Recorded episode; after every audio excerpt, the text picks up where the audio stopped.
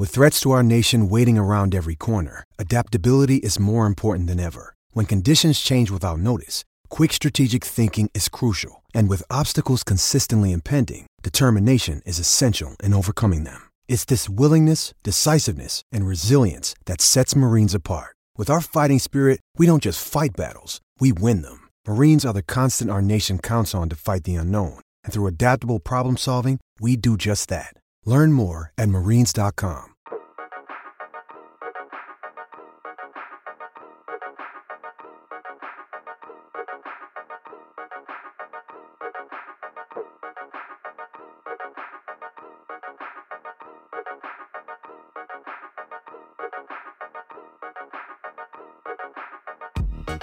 Siamo tornati, è una cosa bellissima, ci siete mancati un sacco.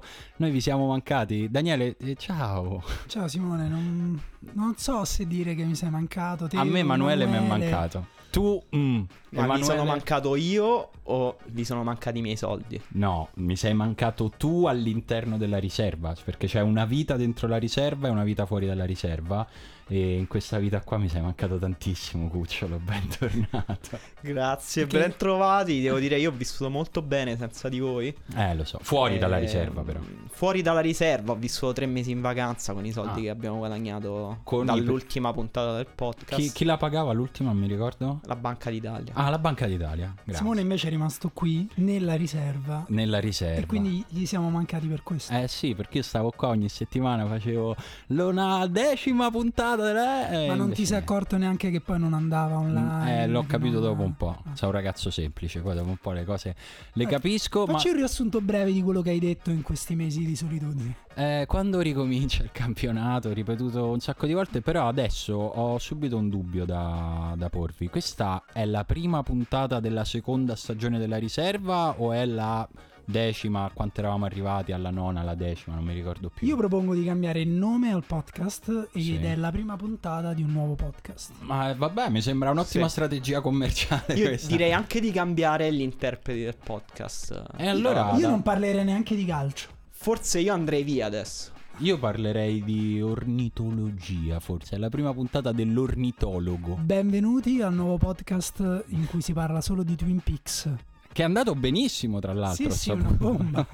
Ascolti pazzeschi, tutti contenti, entusiasti di questa inizio. Io non ho visto neanche una puntata. Voi l'avete eh, visto? È colpa tua. Eh, sì. Eh, meritava? Meritava più delle amichevoli estive, secondo me. Più... Era però, diciamo, lo stesso ritmo, la stessa lentezza okay. delle amichevoli estive. Quindi non meritava.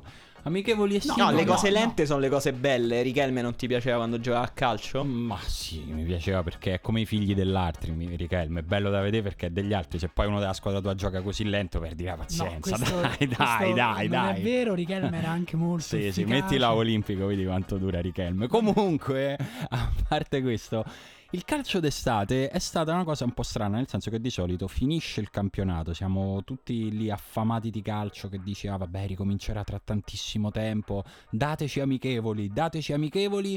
A un certo punto, non so voi, ma in realtà lo so perché ne parlavamo prima, ma la finzione impone che io dica non so voi, forse anche troppo calcio d'estate, cioè un po' che ogni giorno non stavi appresso agli highlights del giorno sì, prima. Sì, sì, sì, è vero che parti con aspettative a mille perché non vedi calcio da tempo e poi sei curioso dei nuovi meccanismi, magari il nuovo allenatore, il nuovo giocatore, le maglie nuove, a riabituarti pure visivamente alla tua squadra. Maglie nuove. E alle bello. Squadre di tutti, perché poi le, le segui un po' tutte, quasi le amichevoli, però poi a un certo punto io mi svegliavo la mattina, aprivo YouTube e c'erano highlights di partite assurde, tipo Manchester United, Real Madrid, Paris Saint-Germain, Tottenham. Ogni giorno queste sfide un po' da su- Superlega o c'è stata infatti l'International Champions Cup, l'Audi Cup, che sono tornei che un po' davvero anticipano la Superlega per sì, certi io versi. Io ricordo i tempi in cui effettivamente un pochino aspettavo il trofeo Berlusconi. Ma è vero, perché... trofeo team Birra Moretti e Berlusconi. Esatto. Il trofeo Birra Moretti al San Paolo a Bari, sì, o a, al San Nicola di Bari, giusto? Adesso Bari, non, Bari. non ricordo se era, forse era il Birra Moretti quello in cui fece il gol... Uh...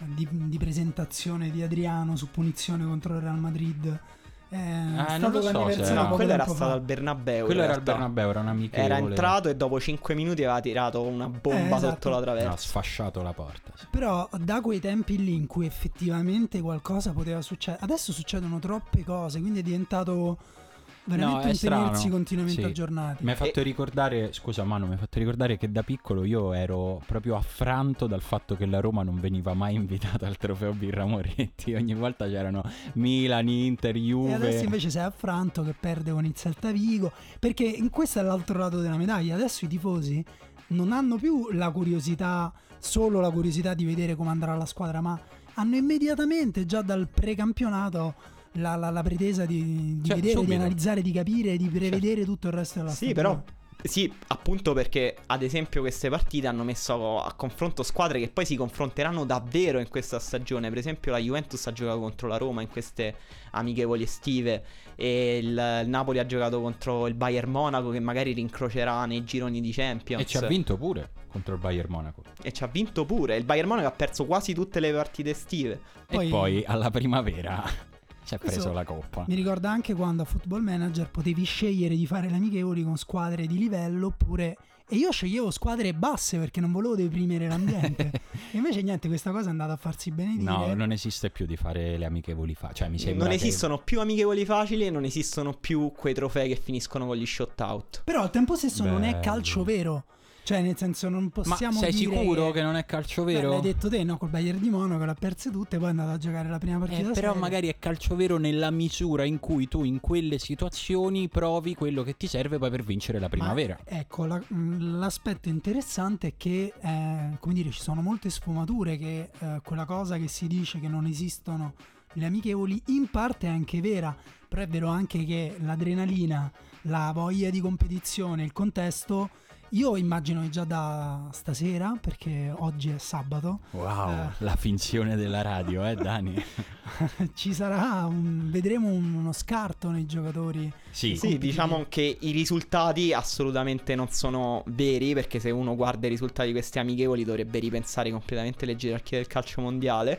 Però i giochi che si, il gioco che si vede, i meccanismi che si vedono già anticipano un minimo quello che sarà, ed è giusto magari fare anche delle previsioni. No, qualcosa sì. sì. Però ecco, secondo me, ad esempio, De Sciglio che si fa saltare da Lukaku, ma quello succede solo perché è un amichevole, cioè perché non gliene frega niente. Perché non è mai è successo tranquillo. che De Sciglio si facesse no, saltare e amiche... dominare fisicamente solo da altri giocatori. Ti posso dire una cosa, non era un amichevole. Era, sì, proprio sì. Una, era proprio una coppa, per dire, una coppa, ma proprio super, non una coppa normale. Erano tipo i tempi supplementari e da lì è arrivato il gol che poi ha segnato il trofeo, se non sbaglio. Eh, tipo, non esatto. suppl- no, non erano i supplementari. No, no, no, era, era il novantesimo. Ah, era, era il novantesimo. novantunesimo. Vedi, sì, è stata a, una partita incredibile. Come attraverso varie sfumature poi invece arriviamo a, al calcio a ricongiungerci vero. al calcio vero. Però effettivamente è quella cosa lì, cioè è strano, perché Douglas Costa ad esempio non è ancora il Douglas Costa che io mi immagino sarà nei certo. quarti di finale di Champions League. Non lo vor- ma immagino neanche Allegri lo vorrebbe, nessuno lo vorrebbe, perché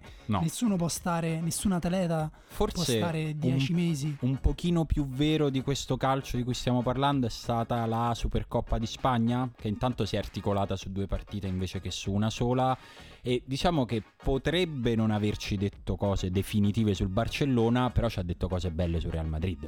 Certo, no, ma anche se parliamo invece di, di Juventus e Lazio, quella è stata effettivamente una partita partita vera, però c'era una però squadra sì, c'era una squadra nettamente più pronta fisicamente. La Lazio sì. ha aggredito la, la, la Juventus. È anche una squadra che aveva cambiato meno in estate. Ha cambiato poco, ha, insomma, ha, è, è evidente che siamo a un punto della stagione in cui non è ancora chiaro il progetto di ognuno, e in questo senso anche il Real Madrid è apparsa, oltre che la squadra, secondo me si può dire tranquillamente più forte di tutti eh, i mondi, tipo momento... anche su di Trappist One. Sì, perché qui parliamo di calcio vero, calcio falso, ma il Real Madrid ha già vinto due trofei e stiamo al diciannove agosto. Esatto. Eh, e... sì, fa un po' impressione. Qual è il secondo? È la Supercoppa, la Supercoppa Europea, europea ah, che sì, è un'altra scusate. partita che poi ci ha detto qualcosa no, in realtà. Quindi no? quella non era la I C C invece. Eh no, no, quella era no, esatto. Lukaku, perché Lukaku quei gol non li sbaglia. nelle partite che contano. mm, Pensavo fosse un amichevole. Mm, comunque sì, Zidane viaggia una media, se non ricordo male, di un trofeo ogni novantacinque giorni. Da quando sì, eh, sembrava un uomo baciato da Dio. Eh, eh però si sì, è baciato anche dal eh. calcio. Però tu parlavi giustamente dell'altra finale che ha giocato il Real Madrid, che insomma ci ha confermato che il Real Madrid e che Zidane vanno proprio mano nella mano verso la luce della bellezza del calcio. Del Manchester United che cosa ci ha detto? Il Manchester United ci ha detto che Mourinho ancora non ha un'idea chiarissima di come farlo giocare, se non appunto mettere insieme i giocatori più forti fisicamente e tecnicamente che poteva raccogliere in questo calciomercato. È arrivato Matic, è arrivato eh, Lukaku, appunto, che è una nave baleniera e... pagato poco, tra l'altro, quasi regalato dall'Everton. Esatto, sì, pochissimo, se non sbaglio due milioni e mezzo di prestito, due e mezzo più uno per l'obbligo di riscatto. Comunque il Manchester è stato molto in difficoltà finché poi non è entrato Fellaini ad alzare ulteriormente il livello di fisicità e a dare una quadratura e un senso a, a tutto sport, il gioco direi. Del Manchester United. Esatto, cambiare contesto uguale cambiare sport e fare diventare il calcio un gioco dove pensava, la palla sta più in aria che per terra. Pensava Senzio quando vede Fellaini dice ma, ma che dobbiamo fare la stessa cosa. Però ecco, è interessante questo discorso del progetto, perché noi stiamo assistendo allo sviluppo del Real Madrid di Zidane, che ricorderemo senza dubbio come una delle squadre più belle uh, più belle? dieci, diciamo più forti? Anche più belle tecnicamente, perché io in, in Supercoppa ho visto Supercoppa, sì. Ho visto questa con, con il Barcellona, dico spagnola, visto giocare nello stesso, come dire, nello stesso contesto Kovacic, Modric, Kroos e Asensio. E insomma a un certo punto c'è stato un attimo di palleggio in cui eh, il pubblico di Madrid ha anche esultato, e lì mi sono messo un attimo nei panni del, del Barcellona, dei tifosi del Barcellona, che un tempo erano loro i detentori. Sì, no, sì, sembrava proprio un passaggio di consegne, anche per il fatto che il Real Madrid si trovava a giocare bene anche con giocatori che vengono dal proprio settore giovanile, che era una cosa che invece negli ultimi dieci anni il Barcellona sbatteva in faccia a Real Madrid, e noi non solo vinciamo ma vinciamo anche con i nostri cresciuti da noi. Sì, per parlare del pubblico, questo è forse uno dei pochi momenti della storia in cui il Real Madrid gioca un livello di calcio raffinato e all'altezza del gusto dei suoi tifosi, che sono storicamente aristocratici, esatto, per non eh? dire cacacazzi, appunto. E l'altra cosa è che um, noi pensavamo al Real Madrid già quando ha vinto la finale con l'Atletico due anni fa, sì, come una squadra leggendaria, no? Una squadra che in mezzo a mille difficoltà, cambi di allenatore, era così forte nel suo undici iniziale da riuscire a superare ogni difficoltà e a- ad essere vincente nelle partite secche e più determinanti. E quest'anno e alla fine dello scorso anno ha dimostrato di eh, integrare man mano nuovi giocatori, perché Asensio sta diventando centrale, perché Isco è diventato centrale dalla fine dello scorso anno, adesso anche Kovacic sta facendo il suo ingresso e sembra davvero potersi rinnovare senza fine. Sì sì, esatto, è l- l- il discorso del, del progetto, che nulla si fa per caso, ma in realtà è anche per questo è effettivamente interessante seguire le amichevoli, ma sarebbe interessante anche seguire gli allenamenti di certe squadre. E uh, in questo senso secondo me potremmo anche ricollegarci volendo a Twin Peaks, perché Simone non lo guarda, no, perché no. È diciamo il tifoso che guarda la singola partita, vuole la singola giocata e non vede invece il progetto che mai si sviluppa. Io le... esulto per il colpo di tacco, i dettagli, i tempi punta, morti, esatto, no, venti eh, minuti ragazzi, con gli sfondi di Windows che fanno no. i quindici minuti per cambiare una lampadina dell'ufficio del, della polizia di Twin Peaks, bello, quelli sono bello, importanti ragazzi. Chiamatemi che ce lo guardiamo insieme la prossima volta, eh? Proprio immagino seratona Twin Peaks. Però comunque, ecco, Twin Peaks sta alle serie snack tipo Netflix, come la I C C sta al cal- anzi no scusa, come il calcio vero sta alla I C C, come un progetto come quello del Real Madrid di Zidane sta a Liverpool Bayern di Monaco, che I C C so. Che tra l'altro ha vinto il Barcellona, ha vinto eh, il Barcellona muti, muti, si è portato a casa questo I C C che però ha un, un funzionamento così complesso che in realtà non sono neanche sicuro di questa cosa che abbiamo detto, perché no, ci stanno varie I C C in realtà. Vabbè, quella americana è... l'ha vinta il Barcellona. Io, Vabbè, io ho visto Piqué sul tetto di un'auto festeggiare da solo a Miami. Ecco, e però il Barcellona poi ha giocato contro il Real Madrid la Supercoppa ed è stato un massacro, ed è stato forse il momento in cui c'è stato più divario tra Real Madrid e Barcellona, eh, forse dai tempi della manita di Guardiola, a parti invertite. Sì, anche perché eh, mi viene in mente invece il progetto inverso del Barcellona, che sembra in totale Uh, smantellamento. Un po' sì. La, semi, la, la Supercoppa di ritorno l'hanno giocata con la difesa a tre, con Mascherano uh, interno destro. Non so, non, non mi sono informato, però insomma dall'undici iniziale dell'andata al ritorno è stato epurato De Lofeu. Sì, insomma al momento è l'unico acquisto. E... Ma, oltre a chi aveva fuori il Barcellona, fa impressione anche chi aveva fuori il Real Madrid, che ha, ha umiliato il Barcellona senza Bale, Cristiano Ronaldo e Isco. Sì, eh. aggiungerei... Eh... Ceballos, che è un po' secondo certo, me un giocatore simbolo di questo mercato e del rapporto tra Real Madrid e Barcellona, perché Ceballos è un giocatore che per caratteristiche e per D N A calcistico era perfetto per il Barcellona, e il Barcellona ha, per qualche ragione non l'ha comprato, e ha speso quaranta milioni per Paulinho, che alla presentazione non, so non è riuscito a fare tre palleggi.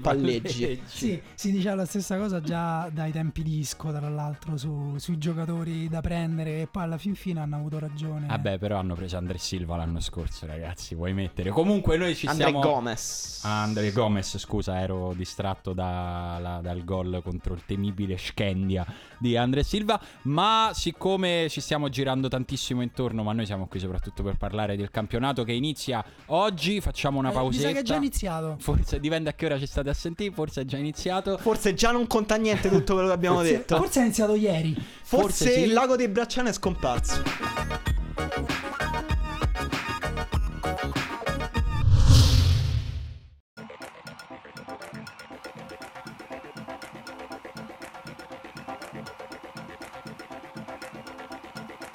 Oh, eccoci di ritorno, e siccome ci dicono che siamo romanocentrici, sì, non so sulla come base... tutta la televisione italiana, sì, la radio e la cultura, tutti, tutti, parte tutto da Roma e tutto torna a Roma. Esatto, questa non è una cosa romanocentrica da dire, è oggettiva. Eh, invece volevo dire che no, forse si è, nel frattempo si è anche eh, disseccato il lago d'Idro. Ah, beh, non sì. possiamo sì, saperlo. Sì, no, siamo attenti. O magari al... il lago di Molvena. Esatto. Molveno. Molveno, Molveno. Siamo attenti alle istanze dei laghi di tutta Italia. Sì. Che non ci si dica che siamo attenti solo ai laghi romanocentrici. Tanto si seccheranno tutti. Quindi... Sì, prima, prima o poi, nel lungo periodo, sì. Quindi, insomma, o forse si allagheranno tutti per via del global warming. Si alzano i mari fino al punto di tracimare e riempire i laghi. Boh, non lo so. Come... Tu che preferiresti? Eh, secchi. secchi. Quindi, deserto. Dici, ci aspetta un futuro. Uh... Ah, noi Mad, mi sa Mad no. Max o un futuro Waterworld? Waterworld. Secondo me è più Mad, Mad Max. Io preferisco Waterworld. Eh vabbè, anche ci mettiamo se... d'accordo, fa una roba de fanghiglia. Anche se confesso con la nausea, anche la nausea anche sul pattino. Eh, allora che fai su Waterworld? Prendi schiaffi a destra e a mano. Vivo in una casa con le palafitte e la gente mi porta cose. Ah, ok, che bel futuro che ti sei disegnato. Un futuro che, in cui avrai fatto i soldi commerciando tracine, che nel frattempo saranno l'unico pesce. I soldi si faranno, diventano sempre... un'arma, cioè tu pizzichi le persone, esatto, menandole con le tracine. E le meduse che saranno il cibo del futuro, ricordate? Sì, è vero. Non so se sono commestibili. I soldi si faranno sempre nello stesso modo, cioè? Nel futuro, sfruttando gli hipster giovani. Eh, è vero, è vero. Quindi, Quindi basta lanciare figli di papà. Il riportino delle tracine farà, farà partire un business. Questo per quanto riguarda il futuro a lungo termine. Nel futuro un la pochino, mia vecchiaia, esatto, come immagino la mia vecchiaia. Futuro un pochino più vicino c'è che inizia il campionato, che quest'anno è una creatura un po' diversa per una serie di motivi, primo tra i quali, non so se è il primo o il secondo, perché secondo me il V A R è il primo motivo di novità, ma di questo parleremo più avanti, parliamo magari nella prossima dipende puntata. Quanto hai visto il progresso di Biscardi negli ultimi anni. Quello ti può cambiare tanto la percezione, ma la cosa sicura è che quella che era una corsa, diciamo, per vincere lo scudetto, ok, ma era una corsa a due per andare in Champions, col terzo che si consolava con i preliminari, che poi spesso per l'Italia voleva dire andare a fare l'Europa League tipo sette volte su otto negli ultimi dieci anni. Ehm, eh, quest'anno succede che è una corsa a quattro vera, nel senso ci sono quattro posti garantiti per entrare in Champions League, che però fanno gola a tante squadre, perché quest'anno un po' di più rispetto agli anni scorsi si fa fatica a individuarne quattro che tu dici quelle quattro ci andranno, non so in che ordine, ma quelle quattro ci andranno. Quest'anno ce ne stanno un po' di più, perché c'è la Juve che è la Juve, la Roma, il Napoli, le milanesi, la Lazio, l'Atalanta, che come è stata una sorpresa l'anno scorso, potrebbe continuare ad essere una sorpresa e arrivare addirittura sì, quarta. Comunque l'Atalanta è arrivata quarta l'anno esatto. scorso, se replicasse il risultato andrebbe direttamente in, in Champions, Champions League. League. Quindi è complicato, per non parlare poi di altri progetti come la Fiorentina, la Samp, magari ci arriviamo dopo con calma. Per capire un po', sempre facendo la premessa che c'è ancora il mercato aperto, quindi sono valutazioni parziali. Magari quando ci ascolteranno sarà già chiuso.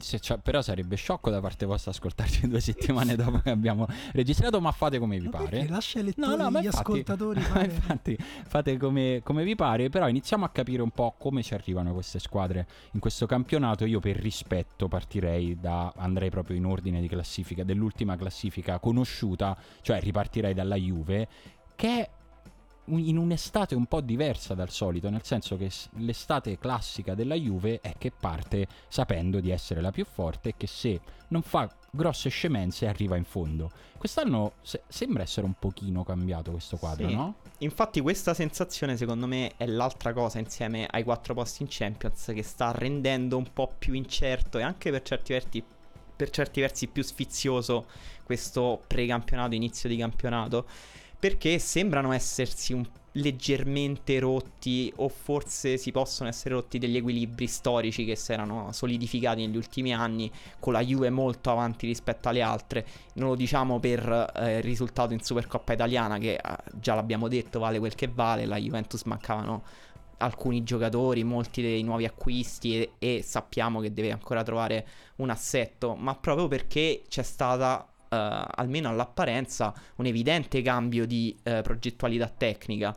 Uh, la cessione di Bonucci, che è stata così uh, fragorosa a livello mediatico, a livello comunicativo, per quello che ha significato anche per gli equilibri del campionato, è stata anche una perdita tecnica che la Juventus ha deciso di non compensare. Non è arrivato nessun nuovo difensore, né tantomeno si è cercato di far tornare Caldara, e eh, invece si è puntato su eh, un rafforzamento del reparto offensivo molto ah, profondo, sì. molto ampio. E forse non è finito il rafforzamento. E forse del, non è finito, sta, sta arrivando Matuidi, poi appunto no, è arrivato, eh, è arrivato sì.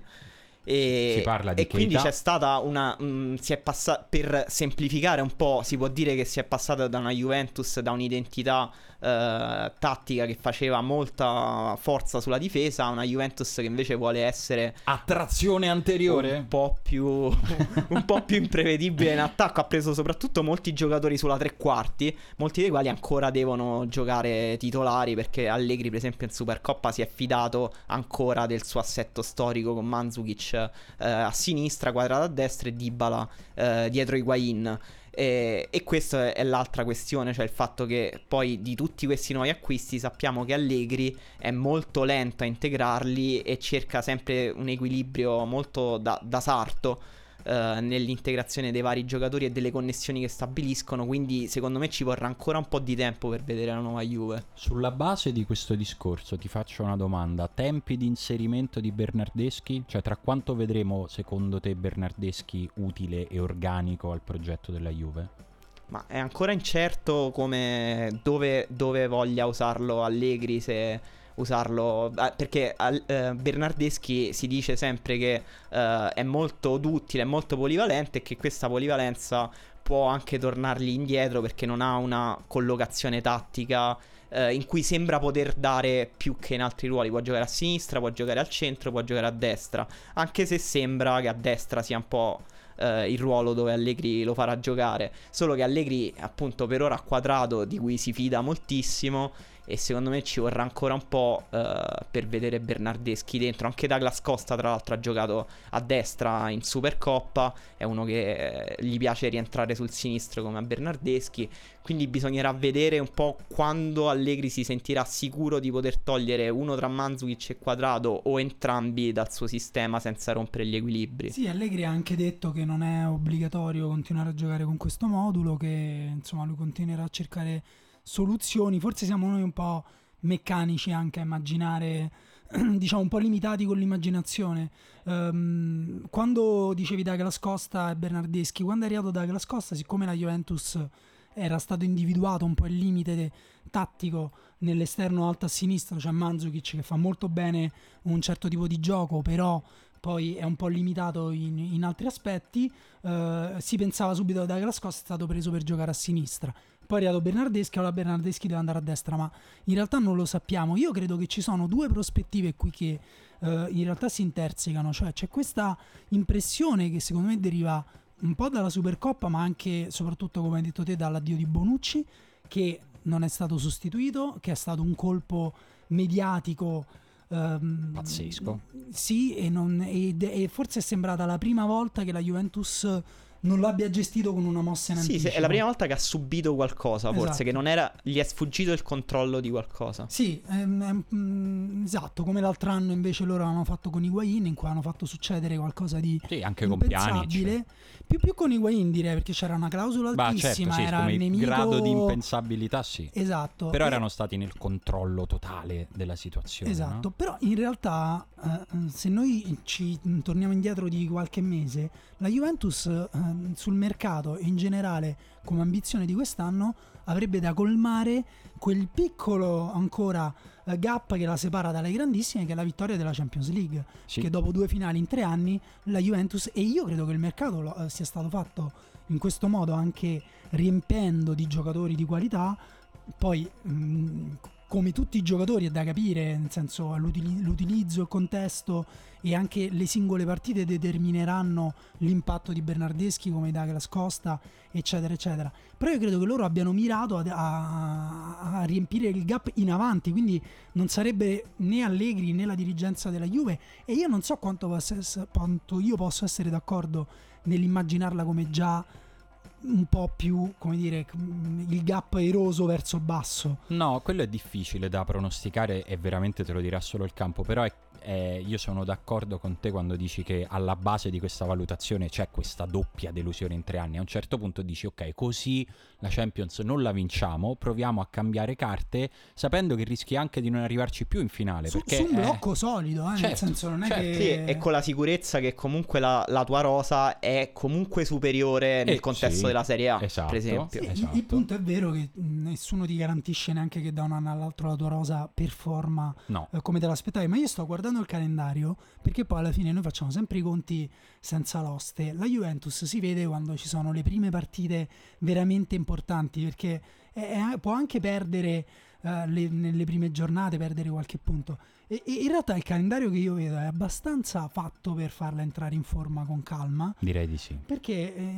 forse la, le prime due partite veramente importanti sono la settima, più difficili diciamo, la settima e l'ottava contro Atalanta e Lazio. Lì si inizierà a vedere la, la Juventus, ma poi lo scontro con il Napoli, che io personalmente, qui magari andiamo a parlare di chi eh, insegue la Juventus, secondo me il Napoli eh, va considerato come il principale inseguitore, eh, non tanto perché la Roma sia indebolita come alcuni giornali dicono, eh, ne parleremo dopo, ma perché effettivamente secondo me il Napoli è pronto per fare un nuovo salto. Sì, da molti è indicato addirittura come favorito per lo scudetto, esasperando questo discorso che facevamo prima sulla rottura degli sì, equilibri ma forse del anche perché un po' esasperati dalla vittoria in serie della Juve, in tanti dicono speriamo che succeda qualcosa di diverso e gonfiano un po' il Napoli, che però è, è una squadra forte, è una squadra eh, convincente a partire dai meccanismi, e poi ovviamente vai sugli uomini, che sono quelli, e forse è anche quello che rende sempre più fluidi questi meccanismi, no? Esatto, è un modello anche di mercato se vuoi alternativo. Mi viene in mente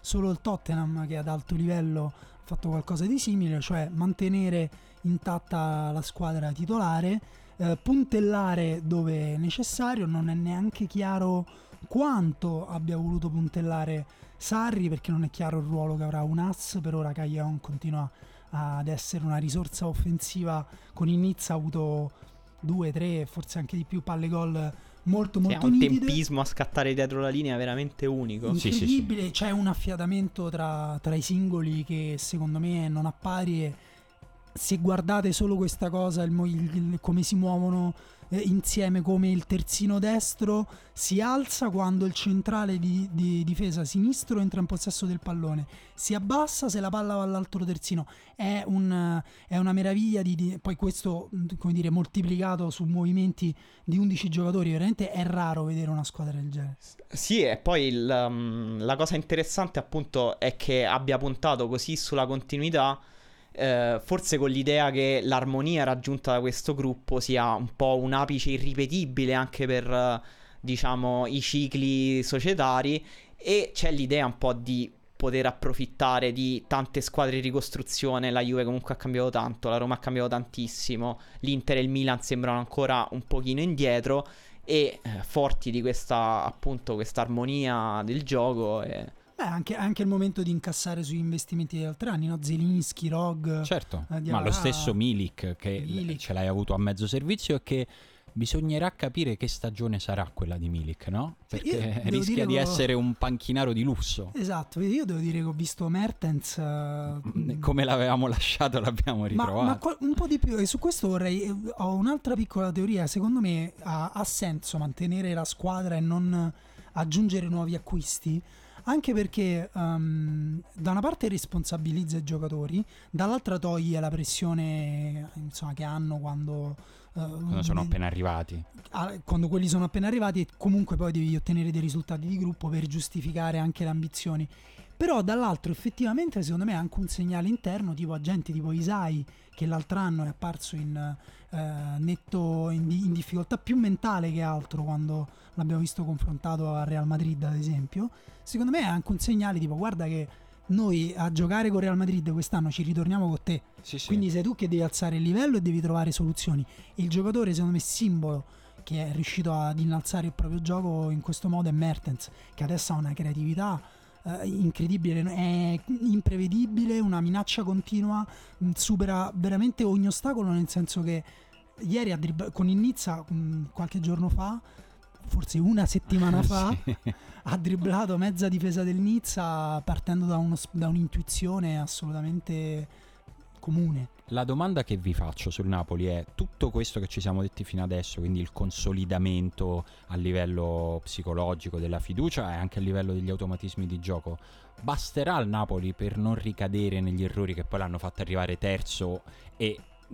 arrivare terzo in un anno nel quale già si diceva tutto questo che abbiamo detto fino adesso, il gioco bellissimo, gli automatismi così, però poi con una serie di smarrimenti che sono quelli che fanno mangiare il fegato ai tifosi, è no? vero, però l'altro anno hanno avuto un calo di creatività a un certo punto, per cui non riuscivano a creare occasioni da gol.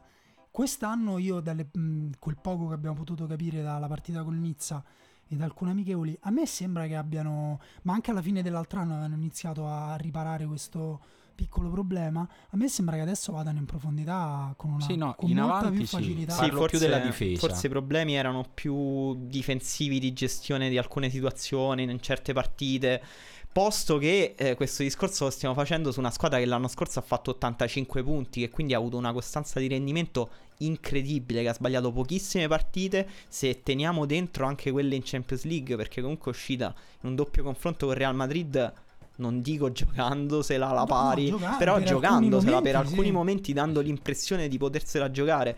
Quindi è una squadra che in realtà, se continua con lo stesso rendimento dello scorso anno, può, n- non, non gli serve moltissimo per vincere, per Ma alzare un trofeo. Però, però secondo me quest'anno una seconda che fa ottantasette punti e una terza che fa ottantacinque non le vedremo più, perché c'è qualcuno che spinge, che risale, che sono le milanesi, che con le prime tre l'anno scorso hanno perso quasi tutti i punti che potevano, che potevano avere a disposizione, e in generale rischi di avere un po' meno punti facili rispetto allo scorso anno, anche perché per esempio ci sono delle neopromosse che sembra che si stiano attrezzando un po' di più, penso sia alla Spal che al Benevento, che secondo me non faranno il crotone dello scorso anno che ha iniziato a giocare negli ultimi tre mesi. Secondo me quest'anno secondo ci arrivi con ottanta punti e non con, con ottantasette, come ha fatto l'anno scorso la Roma. Roma che si ritrova in uno stato particolare del, dello spirito, perché forse è il primo anno in cui a Ferragosto i tifosi della Roma non dicono vinciamo tutto, ma addirittura dicono perdiamo tutto. Infatti è saltato l'evento su Facebook che era festa al Circo Massimo per lo scudetto d'agosto della Roma. Esatto, che insomma è un grande classico, ormai ci prendiamo per il culo da soli, no? Su questo eh, romanismo esuberante d'estate, che quest'anno è stato eh, a un certo, fino a un certo punto tenuto un po' in quarantena e poi completamente abortito dopo la mini tournée spagnola della Roma, che ha gettato abbastanza nello sconforto, nello sconforto la Roma, che ha fatto un mercato all'inizio puntando a migliorare quello che non aveva funzionato l'anno scorso, no? Nel senso che lo scorso anno, non so se, se siete d'accordo, ma negli undici la Roma era competitiva ad alti livelli, è venuta a mancare soprattutto nelle coppe, che rimane il grande rimpianto della scorsa stagione della Roma, perché mancavano i ricambi. Sostanzialmente era una squadra corta, Spalletti ha iniziato a battere su questo in grande anticipo, alla fine i fatti gli hanno dato ragione su questo e la Roma ha fatto un mercato mirato ad avere sostanzialmente una doppia, una doppia chance in ogni ruolo, non tutte dello stesso livello, però avere dei cambi che non ti facciano piangere miseria mentre gioca il panchinaro e... no, no, non Grenier. Esatto. Che arriva dopo anni di infortunio. Piangere miseria con Grenier mi sembra uno stimolo qua, sì. eh. Però insomma, ecco, tu parli di Grenier, a centrocampo sono arrivati Pellegrini e Gonalons, addirittura forse si vede qualcosa da Gerson queste, quest'estate, ma insomma lo teniamo come... Questa è un'opinione di Simone Conte. Ho detto addirittura quest'anno, lo teniamo come un cinque più uno il centrocampo, centrocampo della Roma. Quello che sta lasciando perplessi i tifosi della Roma è che manca...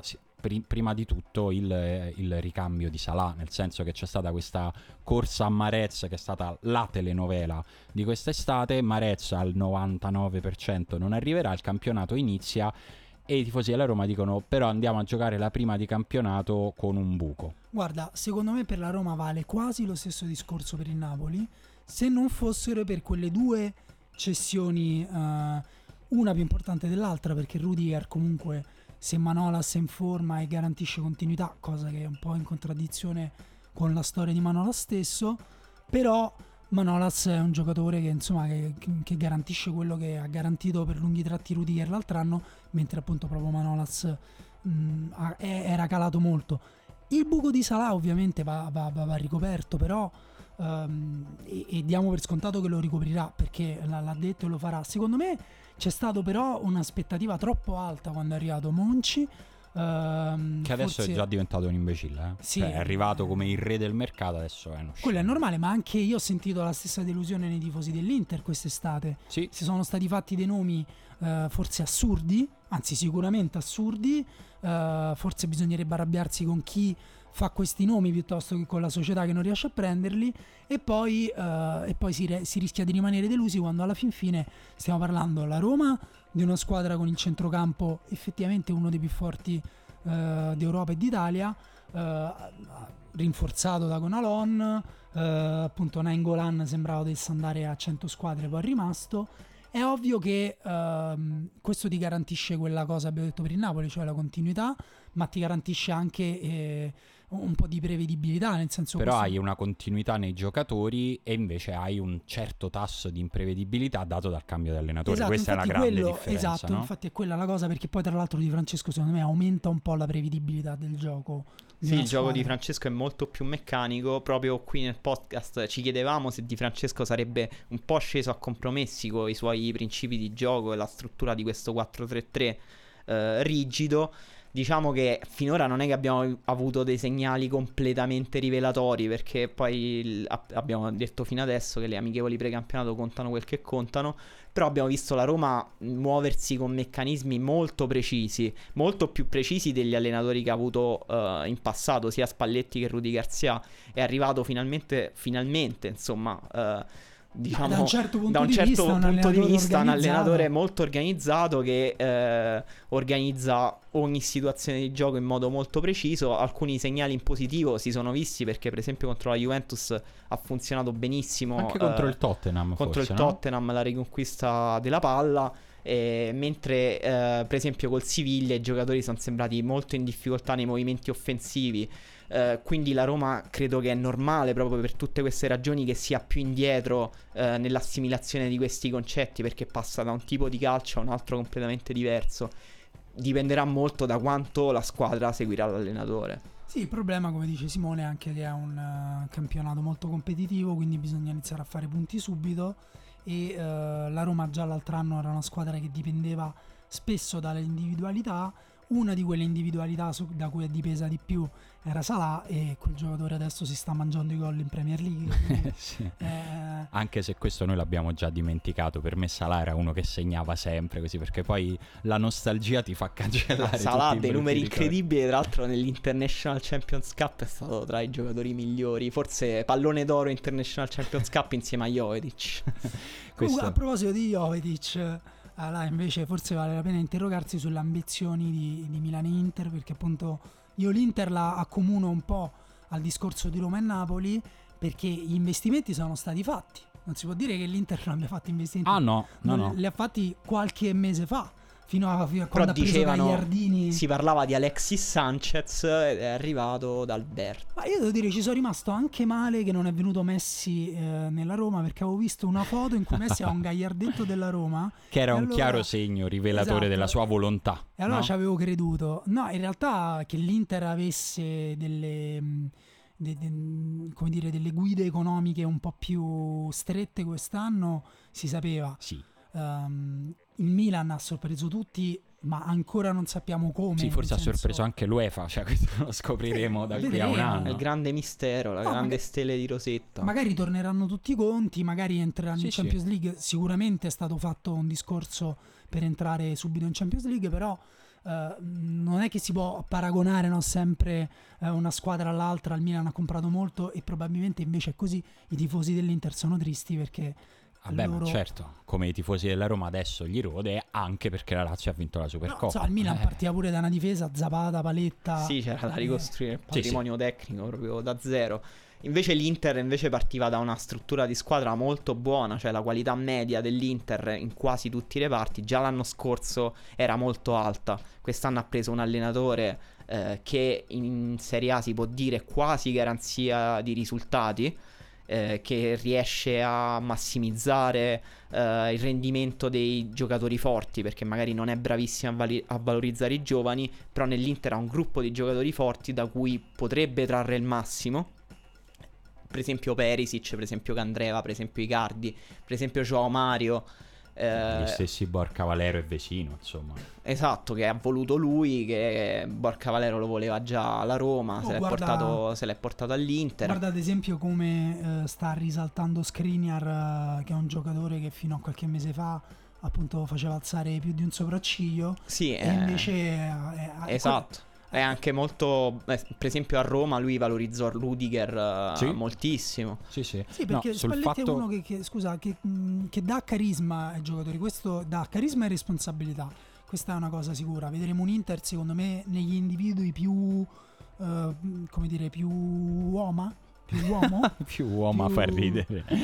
No, sul fatto che Spalletti sia bravo, sia bravo a uomizzare eh, queste, queste situazioni non c'è francamente nessun eh, dubbio. Tra l'altro andatevi a guardare i video degli allenamenti di Spalletti all'Inter, sono un po' pieni di bestemmie, se siete sensibili alle okay. bestemmie non li guardate, però guardateli perché fanno ridere. Però il rischio, proprio partendo da questo dato che mi dai tu, con Spalletti è sempre quello di muoversi su una linea molto sottile. Quando tieni la tensione nervosa così alta rischia sicur- allora, sicuramente Spalletti ti fa crescere come gioco, ti fa maturare, tira fuori un po' di responsabilità e di palle a, anche a, un po' a tutti i giocatori. Il punto è che se quella tensione poi non la sa gestire, come a un certo punto non ha più saputo gestirla soprattutto nei confronti della, del fuori eh, qui, a, qui a Roma, a Milano se alzi il livello dello scontro così alto, penso alla tifoseria, alla stampa, ma anche allo spogliatoio. Allo spogliatoio eh, con Spalletti questo rischio c'è, tu te lo metti dentro casa e lo sai, e bisogna vedere come va.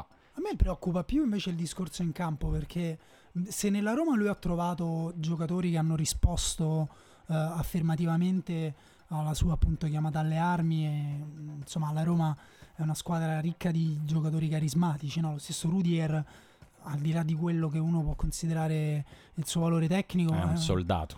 Sì, è un, di certo non è uno che, che, che ci sta male se, se lo offendi o... No. Nell'Inter io non vedo così tanti, un livello di carisma così alto, soprattutto dalla metà campo in su.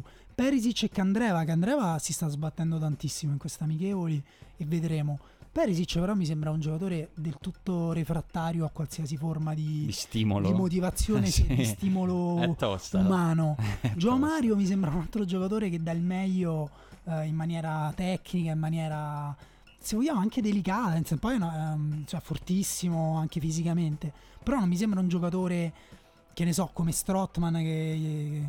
o come per esempio se invece andiamo a guardare il Milan, che ha una rosa, anche lei, anche il Milan ha preso dei giocatori molto carismatici come Kessié, Çalhanoğlu, Conti, Bonucci stesso, cioè sono giocatori che poi a un certo punto Montella potrà veramente chiedere: io, mostrate il vostro valore. Secondo me Spalletti va da Borca Valero, gli dice: mostrate il vostro valore, e Borca Valero dice: oh, ma io sono stanco. No, secondo me invece Borca Valero poi è uno di questi che, che il carisma ce l'ha, mentre su tutti gli altri sono d'accordo. Sì, glielo dovrà trasmettere Spalletti, che abbiamo detto sì. che è uno dei più bravi magari a responsabilizzare, a sì. dare carisma ai giocatori. Io sinceramente non credo che l'Inter, cioè non vedo uno scenario in cui Spalletti sbaglia la stagione all'Inter, l'Inter non entra nelle prime quattro. Okay, la Serie A. Okay. Si è esposto. Si è esposto con la prima, la prima puntata. A proposito di allenatori e di carisma e gruppi da gestire, eh, domanda molto semplice: Montella ce la fa a gestire il suo? Secondo me sì, perché comunque, perché parte, sono tutti nuovi. Esatto, okay. A parte si deve ancora formare effettivamente un gruppo, e questo starà un po' a lui, un po' ai giocatori stessi. Però io, anche dalle amichevoli, ma insomma, Montella è un tecnico con delle idee molto chiare, che ha preso giocatori che corrispondono a determinate caratteristiche. Adesso si sta già vedendo una bella intesa tra Çalhanoğlu e, insomma, il corrispettivo terzino destro che lui cerca da sinistra eh, con il suo calcio lungo. E secondo me ehm, almeno umanamente i giocatori che hanno qualcosa da dire la diranno. Poi secondo me forse quello su cui ci sbagliamo sul Milan è il giudizio complessivo della squadra. Ancora parecchi buchi. Secondo me se venisse Kalinic sarebbe un grosso upgrade, che è Andre, quasi arrivato Andre Silva. Eh sì, secondo me lui potrebbe effettivamente ri- diventare uno degli acquisti più importanti. Però al momento, ad esempio, l'acquisto più importante è Franck Kessié, secondo me, perché è, sì. ah, le prime prestazioni campo. sono davvero da strabuzzare gli occhi. Sì. E Montella secondo me è un tecnico eh, sottovalutato eh, per la sua preparazione, per la sua preparazione tattica, per come ha fatto giocare le squadre. Eh, lui si è creato un po' la reputazione di eh, allenatore dogmatico che giocava molto con un possesso conservativo alla Fiorentina.